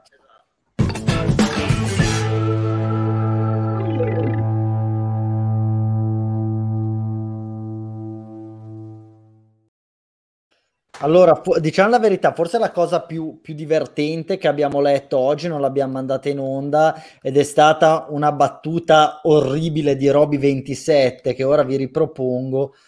Ora Incenso Mir è stato bravo e costante tra i Maggi. e, e, diciamo che visto il livello infimo dei meme che abbiamo fatto vedere oggi, ci stava anche sta roba di Roby 27, ma Roby sappilo è una battuta che non fa ridere nessuno, quindi non farla mai più. Però facciamo okay di Roby. Ciao mamma di Roby. Vero, con gli auguri eh, dobbiamo fare auguri alla mamma di Roby che oggi ci viene detto ha compiuto gli anni, quindi tanti auguri.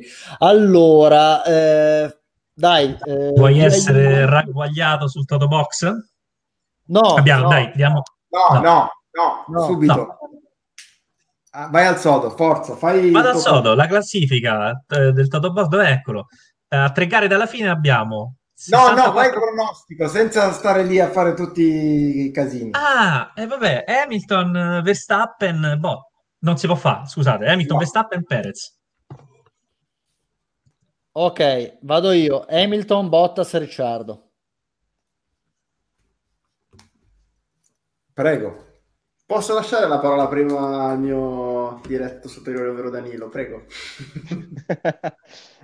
Ma, ma, dove corrono, scusate? Perché io seguo... Bahrain. no, corrono su quel circuito bellissimo e velocissimo che sembra... No, tipo... no, no, il primo è la pista tradizionale. Ah beh, allora cambia tutto. Ah. C'era qualche possibilità. No, allora, vabbè, provo a cambiare. Dico Bottas, dai, visto che l'ho bastonato prima, dico Bottas eh, dico Verstappen, dico chissà, magari una Ferrari ancora in crescita, provo con Leclerc.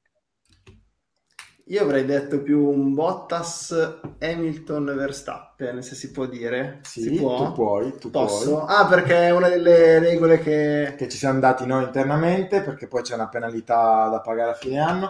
Leggo anche quello di Luca Manacorda che ha detto Bottas, Hamilton, Perez eh, io invece vi dico eh, Bottas, Verstappen, Leclerc.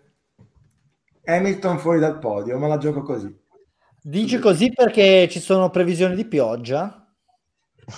No, dico così perché no, sono vero, che devo rimontare. Sì, ho visto che ci sono eh, previsioni di pioggia, però ecco, io non vorrei pagare la penitenza, quindi provo a recuperare punti eh, sparigliando le carte. Vabbè, abbiamo fatto la mossa della disperazione. La mossa esatto, della disperazione. Esatto, esatto. esatto. Va bene, allora siamo andati lunghissimi, però è stata una puntata veramente figa, c'era tanta carne al fuoco. Se dovessimo fare la stessa cosa con la Formula 1, probabilmente durerebbe 5 minuti, perché gli argomenti sfortunatamente sono stati molto meno quest'anno, mentre la MotoGP, livellata verso l'alto, verso il basso, però ci ha dato motivo eh, più di un motivo di discussione, quindi eh, archiviamo questo, questo capitolo dicendo, nonostante tutto, abbiamo visto un gran mondiale. Allora, ringraziamo e salutiamo Danilo, grazie mille per essere stato con noi. Ciao, grazie, grazie a voi. E, e Giorgio, calma. E salutiamo Giorgio Sala. Grazie, grazie, grazie anche a voi. Che pagherà pegno eh, per quel codino orrendo che purtroppo sono arrivato in ritardo. Esatto. vietato assolutamente questa sua apparizione oscena. Esatto, e diciamo che il codino probabilmente gli costerà la possibilità di diventare un titolare salvo l'anno prossimo a Radio Box. sì, anche se però noi chiaramente Radio Box Factor eh, continua eh, decideremo insieme ai vertici di, di Motorbox. Voi da casa che avete visto questa puntata, commentate e diteci se preferite Simone Valtieri o lo scemo qui al mio fianco. con, gli hashtag, con gli hashtag Simone out e Giorgio out, voterete chi deve, deve abbandonarci. Votate, Va esatto. bene. Allora, ragazzi, mi raccomando, seguiteci YouTube, Facebook, Instagram, Motorbox Sport, Motorbox.com, leggeteci su motorbox.com e chiaramente questa puntata la potete riseguire e ricondividere eh, da Spotify. Quindi un saluto, salvo, manda la sigla e andiamo a cena. Ciao ciao. Ciao, ciao a tutti.